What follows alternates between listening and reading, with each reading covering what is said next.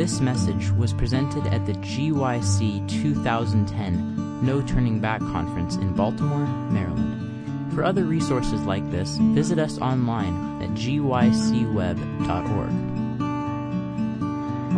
Happy Sabbath, G Y C. Happy Sabbath. Let me just also say to you, Happy New Year. The Bible says in the evening and the morning were the first day, so we don't wait till midnight for balls to drop. We know that when the sun sets, the day is ended and a new one has begun. And so we, I want to be the first to, or one of the first to welcome you into twenty eleven, a year that I know God has filled with uh, opportunity and promise for the spreading of the gospel, for reaching out to others, and even for some of us to deal with some issues in our own lives. So I praise God for the new year, because that's one more year that he allowed me to live to see. And another year he's given us an opportunity to be his servants in. We are, I think we're a little short on time tonight. So I'm going to try and be obedient to the clock. Somebody ought to say amen. I'm going to do my best. Um, but I, at the same time, I want what God has to be preached to be preached. And so I ask that you pray for me and pray with me. Turn with me in your Bibles to Second Timothy chapter three. We're going to continue tonight in our three-part series on the book of Second Timothy. Our message tonight is entitled Unflinching Faith. Second Timothy chapter three, and I'll read verses one through five. Second Timothy chapter three, verses one through five. The Bible says, "This know also, that in the last days perilous times shall come. For men shall be lovers of their own selves, covetous, boasters, proud, blasphemers, disobedient to parents, unthankful, unholy, without natural affection, truce breakers, false accusers, incontinent, fierce, despisers of those that are good, traitors, heady, high-minded, lovers of pleasures more than lovers of God, having a form of godliness, but denying the power thereof. From such, turn away." Our message again tonight is entitled Unflinching Faith. Unflinching Faith. Let us pray. Father God, we thank you, Lord, for this, your holy Sabbath day. We thank you, Father, for a new year. And Father God, I just ask right now that you make me an instrument of your peace, a vessel for your truth, and a canvas for your glory. Let Eric Walsh not be seen or heard tonight, Lord. But Lord, bring us a, a word from the very throne room of grace. This is our prayer in Jesus' name.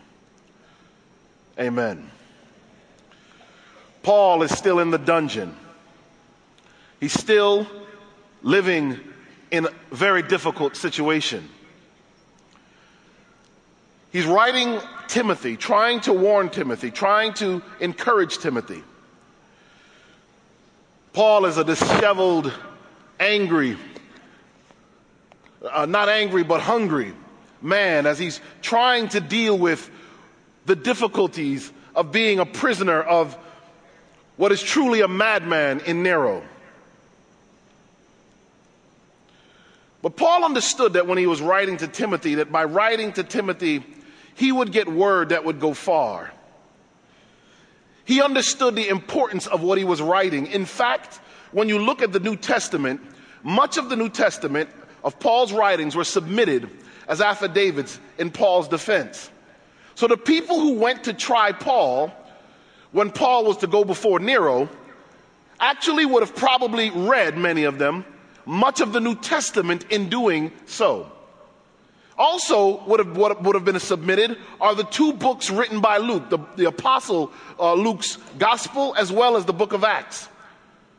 So much of the Bible was submitted. So when Paul is writing here, he understands that not only Hopefully, does Timothy get the letter?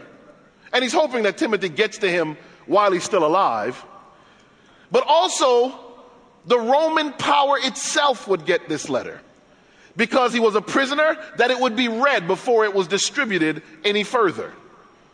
So Paul is writing to multiple audiences, but tonight I want to focus on the audience of us. The fact that Paul is writing, as I said last night, a message to the last generation. A message to those who would be alive at the close of Earth's history. Paul is writing to try and, and give the same uh, admonition he's giving to Timothy to those of you young people who would enter into a work for Christ in the last days. He's trying to prepare you for the disappointment that will come from being attached to the church of the living God. That difficult and perilous times would come. And Paul is trying to make sure that you understand up front what you've signed up for.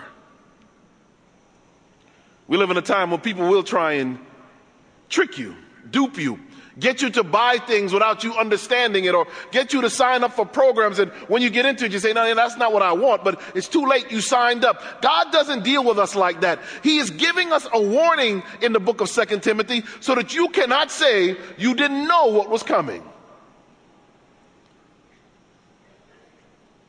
In fact, as we read Second Timothy chapter three, it reminds us of something else, and that is that Paul was not just a great writer who, who helped to, to expand on some of the most important doctrines in Scripture, like righteousness by faith uh, and the importance of, uh, of fellowship and other things that Paul really focuses on, the importance of, of dealing with sin in a, in a, in a serious way. But Paul also was a prophet. And here you get a glimpse of Paul uh, writing uh, as a prophet, as as he begins to write in Second Timothy uh, chapter two, chapter three, and verse one. He says, "This know also, that in the last days perilous times shall come." The word perilous in the Greek can also be stated that fierce times will come. In fact, it is the same word used to describe the Gadarenes, the men who were uh, uh, possessed by demons. They were fierce. He says they were fierce with the connotation of a demonic element at work. The last days would be perilous, but they, but that's not the only definition you can get. It also says that they would, if you look at the Greek, that these would be days that would be hard to bear. Not impossible to bear. But these days, these last days, would be difficult days to live in. Difficult to survive in? No, these are days that if you call yourself a Christian, it will not be easy days for you to get through. He says, listen, the last days, Timothy, the last days, G Y C, are going to be perilous times. And so Paul begins to outline the type of behaviors that you will see in the last days. He says that men would be lovers of their own selves. That's how he starts it off. Men would love themselves. They'd be covetous. They'd want what other people have. They, they'd be boasters, proud, blasphemous. That they would be disobedient to their parents, unthankful and unholy. And there's so much, so much in this. For of a truth, we live in a time when people love themselves to a point where it literally creates disease in individuals. They're so much more concerned about themselves, so selfish, so self-centered, so worried about uh, the me and the I and, and how people view them, that in fact, diseases that historically never existed, like anorexia and bulimia, body dysmorphic disorders, have come into existence because people are so focused on themselves. Have you ever seen the images of the people who spend tens of thousands of countless dollars on plastic surgery only to wind up a greater and more hideous monster than they could have ever dreamed of being? They paid to look ugly. God had created them just fine. But under the scalpel of the plastic surgeon, men like Michael Jackson. You look at pictures of Michael Jackson when he was a child, and, and you look at him at the time of his death, and, and when you watch how he transforms during his life, it, it is one of the most uh, uh, befuddling things you could ever imagine. Yet he is almost worshipped in our time. Why? Because these are perilous times. So that people who don't even really know themselves and, and, and, and are at constant war with themselves, so focused on themselves that they mutilate themselves, are worshipped in themselves as if they were small G O Ds. So when Michael Jackson dies, we live in a time when churches had whole services dedicated to the life of Michael Jackson. Whole choirs put on one glove and sang, "Beat It."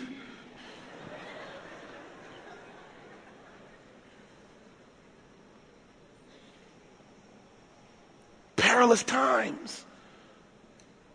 They'd be covetous. They'd want what everybody else has.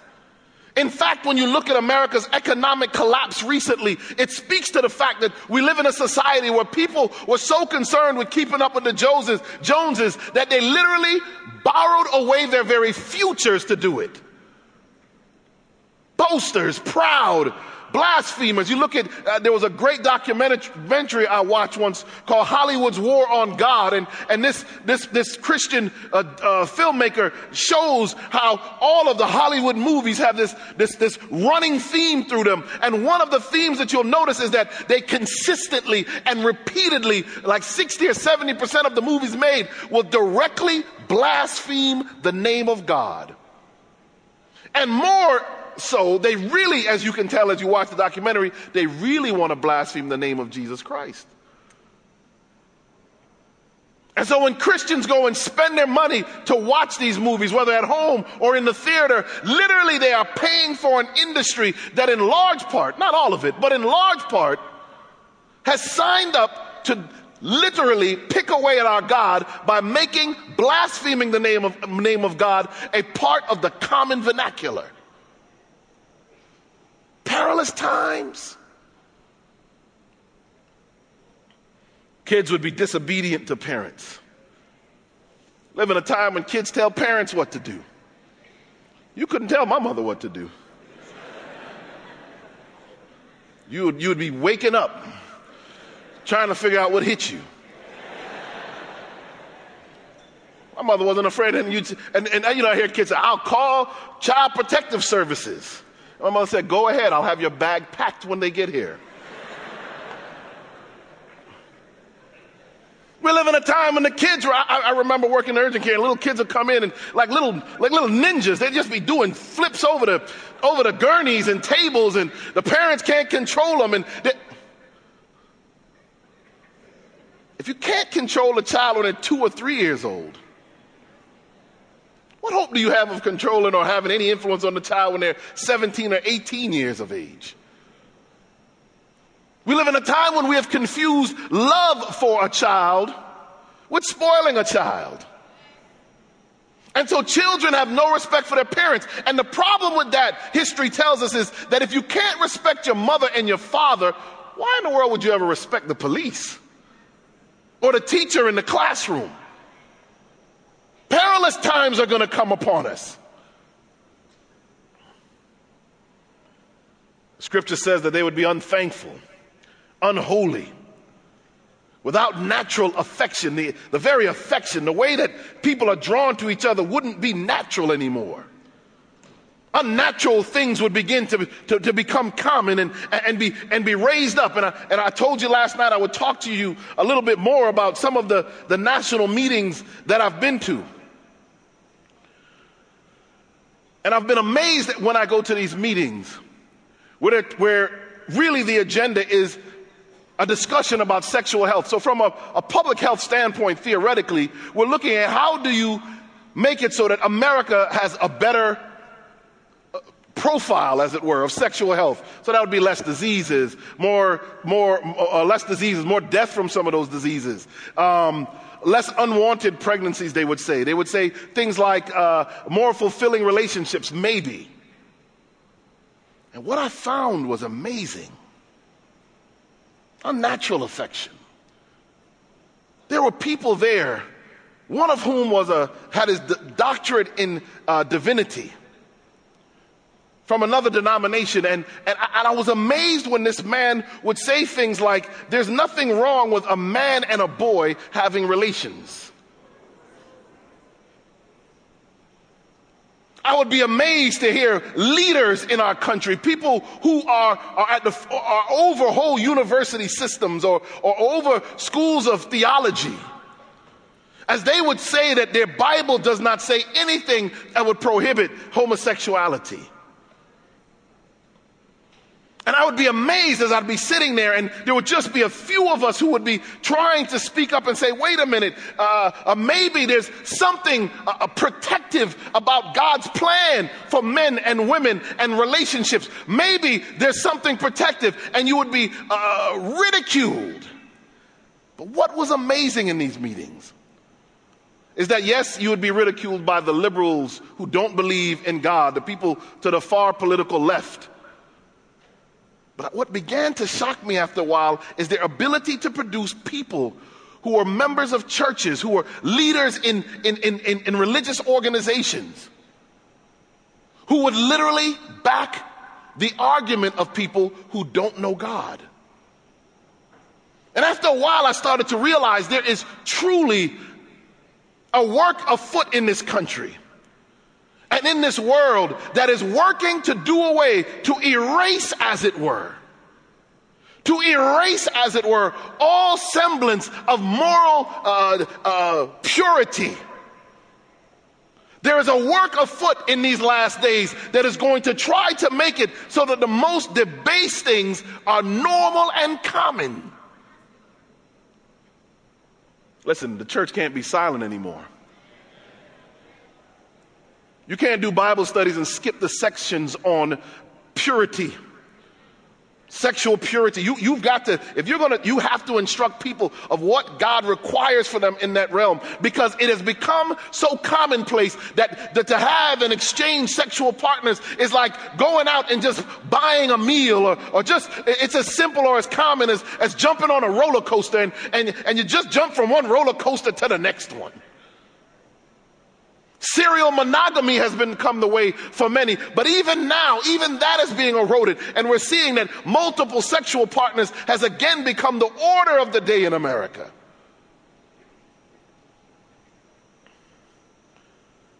Now, let me submit to you that Paul saw that in the last days there would be great moral decline. What's not, it's not so shocking that the world has great moral decline. What's shocking, and what Paul is really speaking to, is that great moral decline has entered the church. That in fact, the divorce rate is the same inside of Christendom in the United States as outside. Pastors don't stand up in pulpits anymore and say things like, if you divorce your wife for anything except adultery, and you go and marry someone else, the new marriage is not accepted by God. They don't preach that anymore. We don't say that stuff anymore. Why? Because our congregations are full of divorcees and we don't want to offend anyone. But the problem is, then we set a new norm for the next generation.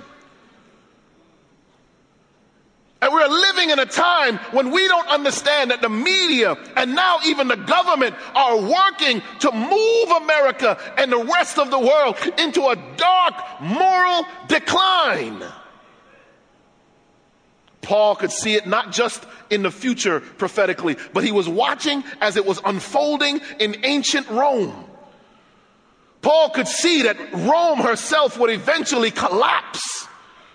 Because one of the major ways that it would happen is that moral decay would set up so deep into the fabric of the civilization that was ancient Rome that eventually Rome would not be able to sustain herself. And eventually, Rome fell. And if you draw the parallels between ancient Rome, her overexpansion into territories, her inflation, the fact that Rome began to stop using solid silver coins as her currency and started to use base metals and barely cover them in silver. It reminds you of the United States of America now, where we live in a country where they just print money. So yeah, the federal government always is solvent because yeah, the, the federal government didn't need more money. They just, just print it. So what is not backed by anything? We're America. The same kind of arrogance sank Rome. There are those who predict that by twenty fifty, China will be a much more stable, strong, and powerful economy than ours if the American economy doesn't change. The same things are happening in the last days to this world power as happened to that one. But I want to submit to you that just as Paul is saying here, when you look at this without natural affection. He goes on, he says, truce breakers, false accusers, incontinent, fierce. And look at the last part of verse three. He says, despisers of those that are good. There was a man that came out in the uh, early part of last century, a man named Aleister Crowley. Aleister Crowley's mother called him the Beast. He wanted to be known as the most wicked man who ever lived. And something happened by him. He was able, a British man, he was able to, to infect the world by infecting key people in popular culture. The Beatles' Sergeant Pepper Lonely Hearts Club album has a picture of him on the cover. Michael Jackson's Dangerous album has a picture of him on the cover looking at Michael Jackson's uh, uh, grayed hand holding a naked boy in it. And the naked boy is holding the skull of a dragon.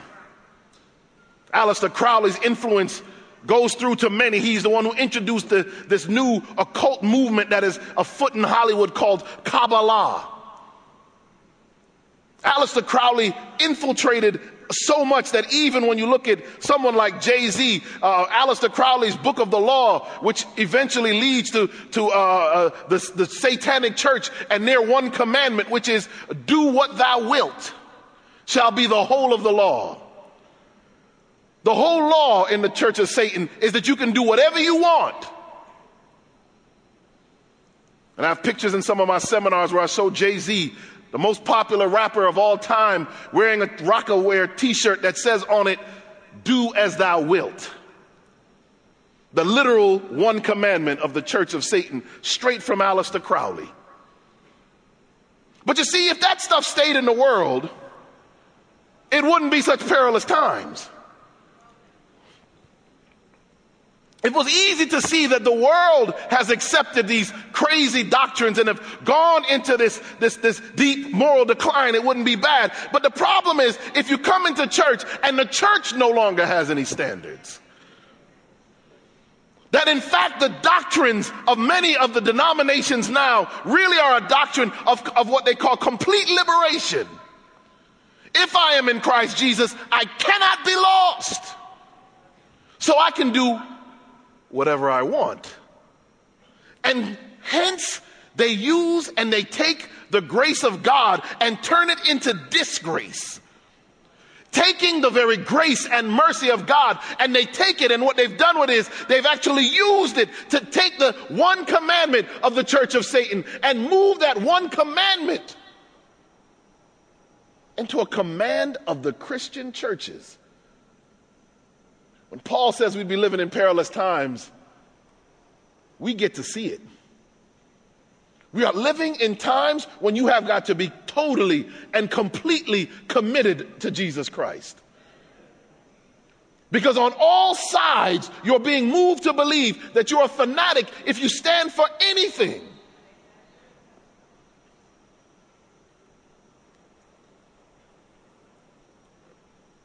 Paul goes on to say, they would be traitors in verse four, heady, high-minded, lovers of pleasures more than lovers of God. One of the mistakes that our churches are making, and I'm sorry if I'm, I'm going to be a little real tonight, one of the mistakes that our churches are making is that we believe that the way that we'll keep young people is if we find a way to entertain them. And I'm not against kids playing softball and having a good time and fellowshipping. That, that, that's not my problem. I don't have a problem with that. I think kids should go on hikes and they should do things together. They should have fellowship. But there's a fundamental problem when we're willing to not teach young people anything. And instead we replace no truth, no doctrine. We replace it simply with stay around the church at all costs, because all we really care about is that you're here. In fact, it was Time Magazine, I believe it was, that actually ran an article on all of the young adults in the United States who are leaving the evangelical churches in droves. And they went and they did an interview of these young people and asked the hard question, why is it that after you were raised a Baptist or a Methodist or, or whatever denomination it was, why is it that you left and are now not attending church at all in your mid to late twenties? What is it that shifted that you no longer are connected with church in that way? You know what the young people said? Because we had an M T V church experience. And one of the things they say in this article is they say, and, and the reason is that when we got to college and they challenged us on evolution and creation, and they challenged us on homosexuality, and they challenged us on premarital sex, we could not give a defense for what we believed. And because we couldn't defend what we believed, we ceased to believe anything.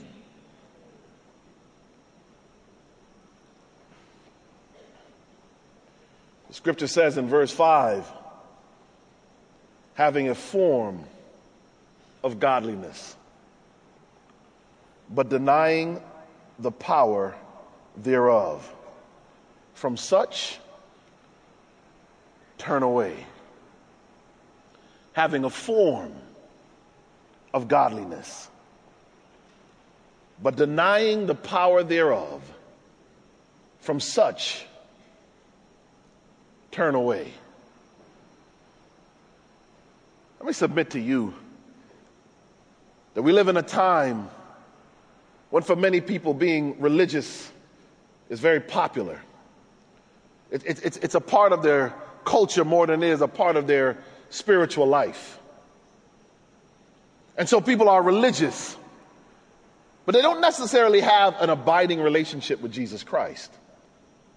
And one of the manifestations of that is that by having a form of godliness but denying the power thereof is that people will outwardly appear to be very religious inside the church. But the power of God, which is the power of to convert you, to convict you, and to change the way you live, is absent in their lives.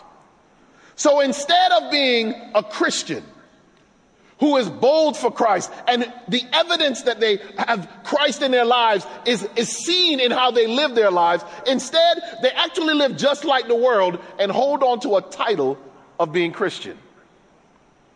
That's a dangerous place to be. In fact, in Revelation, the Bible says that God would rather you were hot or you were cold and not lukewarm, and that he would spew the people out that were in this condition. This is one of the reasons that Paul says you should turn away from these people. It's a dangerous thing to be around those who think they have and they know God, think they're in a relationship with God, and really don't want anything to do with him. It's a dangerous place to be. And it's amazing because, you know, you watch the televangelists, guys like Creflo Dollar. Creflo Dollar has this incredible gospel of prosperity that he preaches. And, you know, I always wonder how he got the name Dollar. And he kind of preaches about money all the time. And maybe he changed his name. I don't know. And there are many people who have moved to believe that the evidence, don't miss this, the evidence that you are in a relationship with Jesus Christ is not that you begin to grow in Christ and that you begin to lay aside the sins that so used to easily beset you, that you begin to be a different person, a new creation, a new creature in Christ Jesus, but that the evidence that you're in a relationship with Jesus Christ in these last and terrible, perilous days, for so many people now is how prosperous you are. how much you have in the bank, how nice your car is. It's a terrible thing when people are being duped to believe that if they are in a relationship with Jesus Christ, what happens is you get rich. And being wealthy is the litmus test among so many Christians that they have a relationship with Jesus Christ. Paul says that this is having a form of godliness, but denying the power thereof. From such, he says, turn away. And the reason for this is people do not want a relationship that will cause them to have to move to change their lives. In fact, at those meetings in Atlanta, one of the interesting stories that happened was when we had a host, they, they brought me out for one of the meetings, and it was on religion and sexuality. And again, I was amazed that they, they produced church leaders, deans of the schools of theology, all kinds of, a Muslim woman, and all of them believed in these radical, non-biblical ideas of sexuality and purity. And I remember when it came around to me to talk about my religion and what I believe, and I said, let me start by saying I believe in a separation of church and state. I said, in fact, the Bible says, and I quoted the scripture on purpose to them, the Bible says that Jesus speaking, that you should render unto Caesar the things that are Caesar's, and unto God the things that are God's. I said, so guess what? I don't care what you guys say. I don't care what laws they pass in the United States. As for me and my house, we're going to serve the Lord. And I could see that some of them began to get upset. And they began to try and rebuttal. Now, do you remember, these are mostly people who teach in the schools of theology of America, the divinity schools. These are leaders of large churches, bishops even. And I remember it was spiritual warfare because one of the persons at the table began to stare at me. I mean, stare at me, and you know, it was like they were trying to give me an evil eye or something.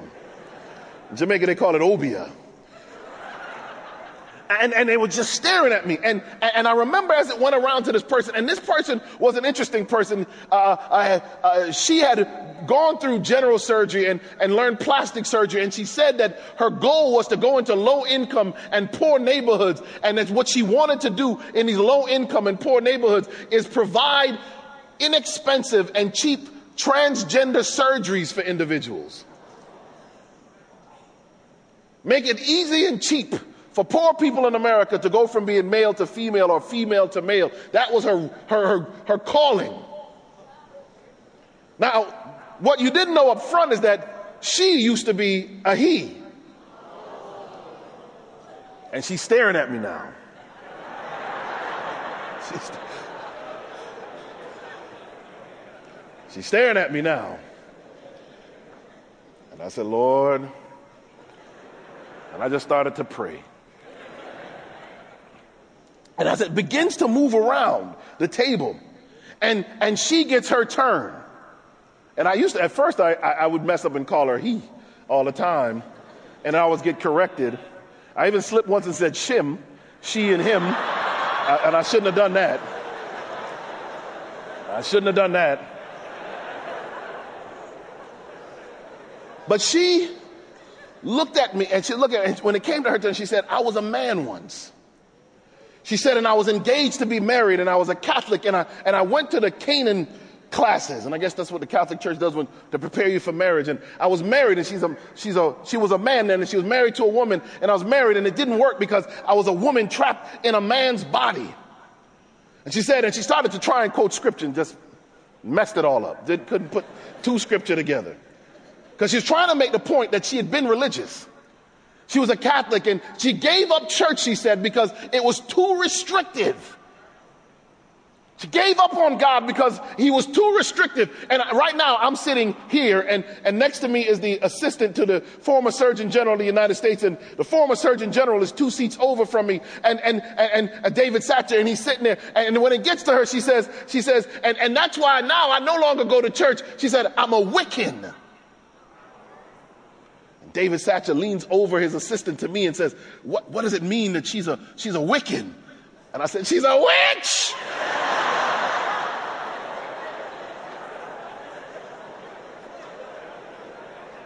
He said, what, what? She said, what? Why? Because if you're in Christ Jesus, and if you're studying God's word, and you have a relationship with Jesus Christ, the word itself begins to bother you. But people want a form of godliness. So, so now into the church seeps witchcraft and, and voodoo, and all of these things start to come in. And, and, and I was talking to one of my friends today, and they were talking about their church where they brought in uh, uh, uh, uh, Congo drums, and, and the guy was walking around the church doing the African, uh, some kind of rites of passage ritual. And, and, and I was like, you know, that, you got to be careful. That could be voodoo. Why? Because the devil will let you do whatever you want. And he likes, he, he knows that man, like Loma Linda says, to make man whole. He knows that man is whole when there's a spiritual aspect. So if he's going to remove Christianity out, a form of godliness must replace it.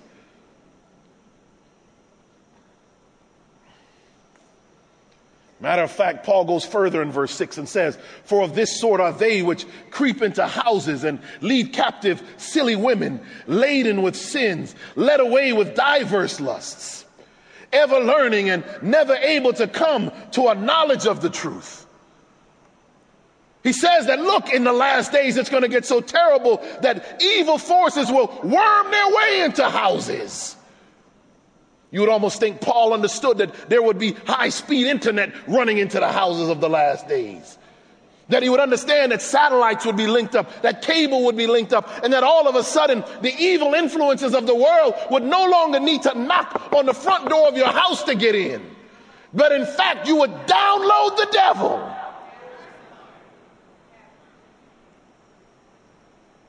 Paul seems to understand that in the last times, the availability of evil to, to quickly get around the globe would not would be like nothing the, world, the world has ever seen. And sure enough, I call this the Oprah Winfrey effect. They creep into houses, and Oprah Winfrey now is going to start her own uh, network called O W N, O W N. But isn't it amazing that Oprah Winfrey, who, who runs this huge, who's going to run this huge networks, also through with her and Eckhart Tolle have started the world's largest online church. And when you go online, I challenge you to Google or YouTube some of the stuff on Oprah Winfrey, where she literally has people who walk away from Christianity and, and despise it, and say that they have been so enlightened now. They're no longer Christians, no longer Baptists, no longer Methodists. They've been liberated by this doctrine, this theology that Oprah Winfrey and Eckhart Tolle are preaching. It's as if Paul understood that. He says, for of this sort are they which creep into houses and lead captive silly women, laden with sins, led away with diverse lusts, ever learning, never able to come to the knowledge of the truth. If you've dropped down, Paul is still writing in his dungeon cell. Still writing to Timothy in verse ten, he says, but thou hast fully known my doctrine, manner of life, purpose, faith, long-suffering, charity, patience, persecutions, afflictions, which came unto me at Antioch, at Iconium, at Lystra. And Lystra is where Timothy met Paul in the first place. Timothy watched Paul be stoned, almost beaten to death. You can read that story in the book of Acts, the fourteenth chapter, where, where Paul is, uh, uh, after he heals a crippled man and, and, and the, the Greeks want to worship him as one of the gods, come down from heaven, and he refuses. And the Jews riled him up, and they, they try to kill him. They beat him, drag him out of town. Timothy is, uh, is probably standing there to see when Paul gets back on his feet and dusts himself off and praises God for the opportunity to be abused for the gospel of Jesus Christ. By the time Paul comes back to Lystra, Timothy by now is a disciple. He's called a disciple in the scripture, and he's on his way to serving God. He says, Timothy, you know what I've been through. He says, but out of them all, the Lord delivered me. In verse twelve, he says, and yea, and all that will live godly in Christ Jesus shall suffer persecution.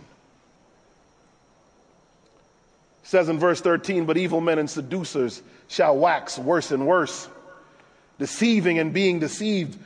But continue thou in the things which thou hast learned and hast been assured of, knowing of whom thou hast learned them, and that from a child thou hast known the Holy Scriptures, which are able to make thee wise unto salvation through faith which is in Christ Jesus. Look at verse sixteen. It's an important text.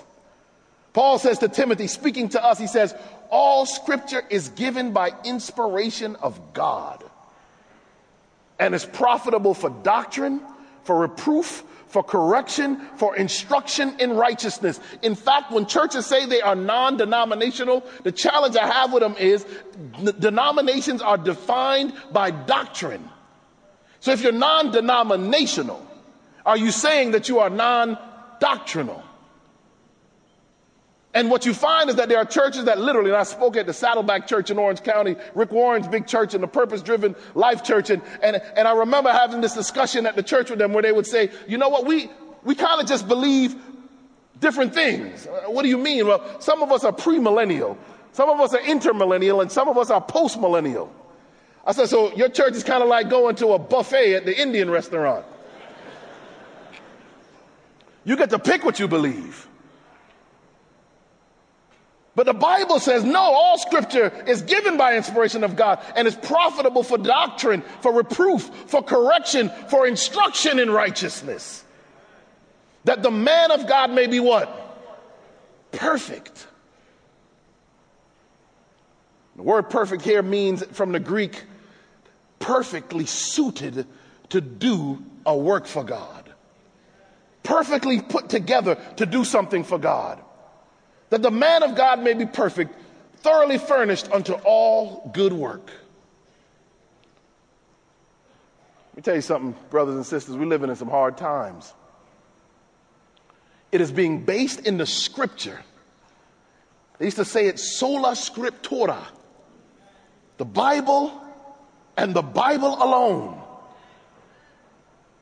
Because all of the philosophies of the world, when they begin to come down on you, if you begin to believe them, you'll get led off into some crazy stuff. And the devil will take you on a rat race. In fact, as you look at uh, the world, the devil will bless you. He'll even multiply and prosper you in order to keep you from really getting back into God's word and Scripture and following what God wants you to do.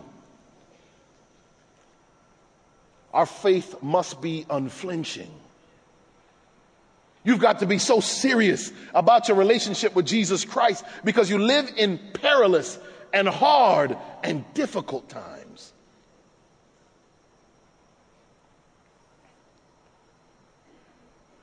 Some of you think that you can't be used. You wonder if you've gone too far from God to be used. But I'm here to challenge you tonight that you too can be perfect. You can become a perfect vessel in the hand of the living God. I'm here to challenge you tonight that your righteousness is by faith.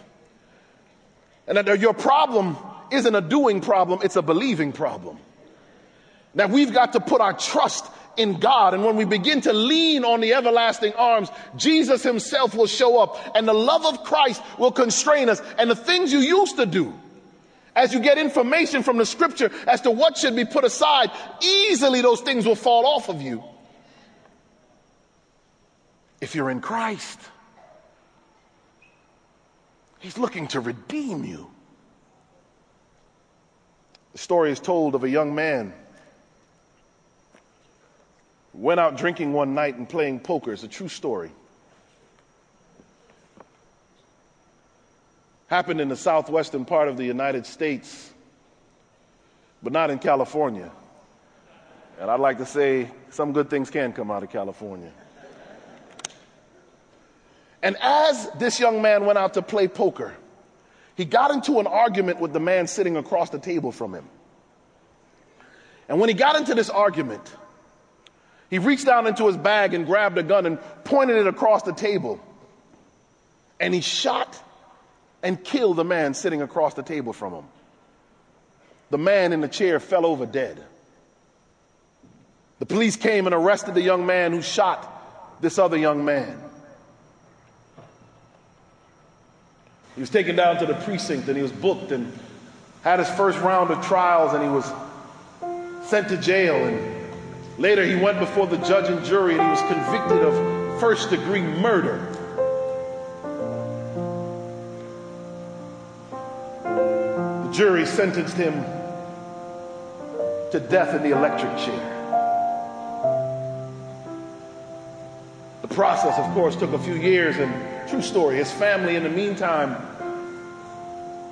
working, trying to help him, arguing that he was drunk. He, it really wasn't him. He's, he's not really a murderer. They were trying to get, when the, ex, when the uh, conviction came down and he was sentenced to the death penalty, they tried not to get him released from the conviction, but just to get a stay of execution. So everybody in the family began to write petitions. And all of them in his house signed it, and in the next house, and the next house, and the whole street signed it. Then the next street, and the next street, and the next block, till the whole town, and the next town, until finally, one day after it seemed as if the whole state had signed a petition to stay this young man's execution and leave him with just life in prison. Eventually what happens is a knock is made on the governor of the state's door, and a basket of petitions is brought and dropped in front of the governor of the state. The governor of the state was a Christian, and when he realized that it was mercy and grace that the citizens of his state wanted to apply to this young man, he was so happy that he sat down immediately, because so many years had passed now that he wrote out a full pardon for the young man. A full pardon was written for the young man. The governor was going to go down to death row to deliver the, the letter in person. So before he left, he went into his closet and he slipped on a preacher's robe. He said in his mind, you know, how, what better way to deliver this message than dressed up like a preacher? He gets down by a limousine to the state penitentiary, and he is met by the warden, and he runs upstairs to death row. The warden points to the cell where the young man is being kept. And the governor, as he begins to walk into the cell, the young man jumps off of his bunk and yells at the governor, "Get out!" Governor says, "Wait, hold on. I've got news. I, I, I've got the best news." The young man says, "I was raised a Christian, and, and look where it's landed me. Get out." The governor says, "Hold on, man. I've, I've got news. I've, I've got good news." He says, "You're the third preacher that's been here this week. Get out." The governor tries one last time. He says, "You don't understand. I've, I've got good news." The young man says, "If you don't get out, I'm calling the governor, I'm calling the warden and the guards, and I'm going to have you put out." The governor drops his head and folds up the paper and sticks it in his pocket and walks out, and the warden gets him and whisks him off to the limousine, and he's taken back to the governor's mansion, and the, the warden is happy now. He comes running into the cell and sits with the young man and says, "How did your visit with the governor go?" The young man says, "You mean that man dressed up like a preacher was the governor?" He says, "Yes, and he had a full pardon for you. You were going to be let out." The young man says, "He's got to be kidding me. Give me some paper. Let me write, dear governor, I- I'm so sorry. I didn't know it was you." Warden takes the letter and it's delivered to the governor, and the governor gets it. And with tears streaming down the governor's face, he reads the letter and he turns it over and writes on the back, "No longer interested in this case." The day comes for that young man to be put to death by electrocution. And as he's sitting in the chair, they ask him, "Do you have any last words you want to say before you die?" The young man says, "Yes. Tell the young men of America that I'm not dying because I'm a murderer. Tell them that I'm not dying because of what I did. But tell them I died today because I refused to accept the party. Young people, let me tell you, you've got to remember when you go out to do your Bible studies and even in your own personal life, when you look at yourself, nobody's going to be lost because they, of what they did per se.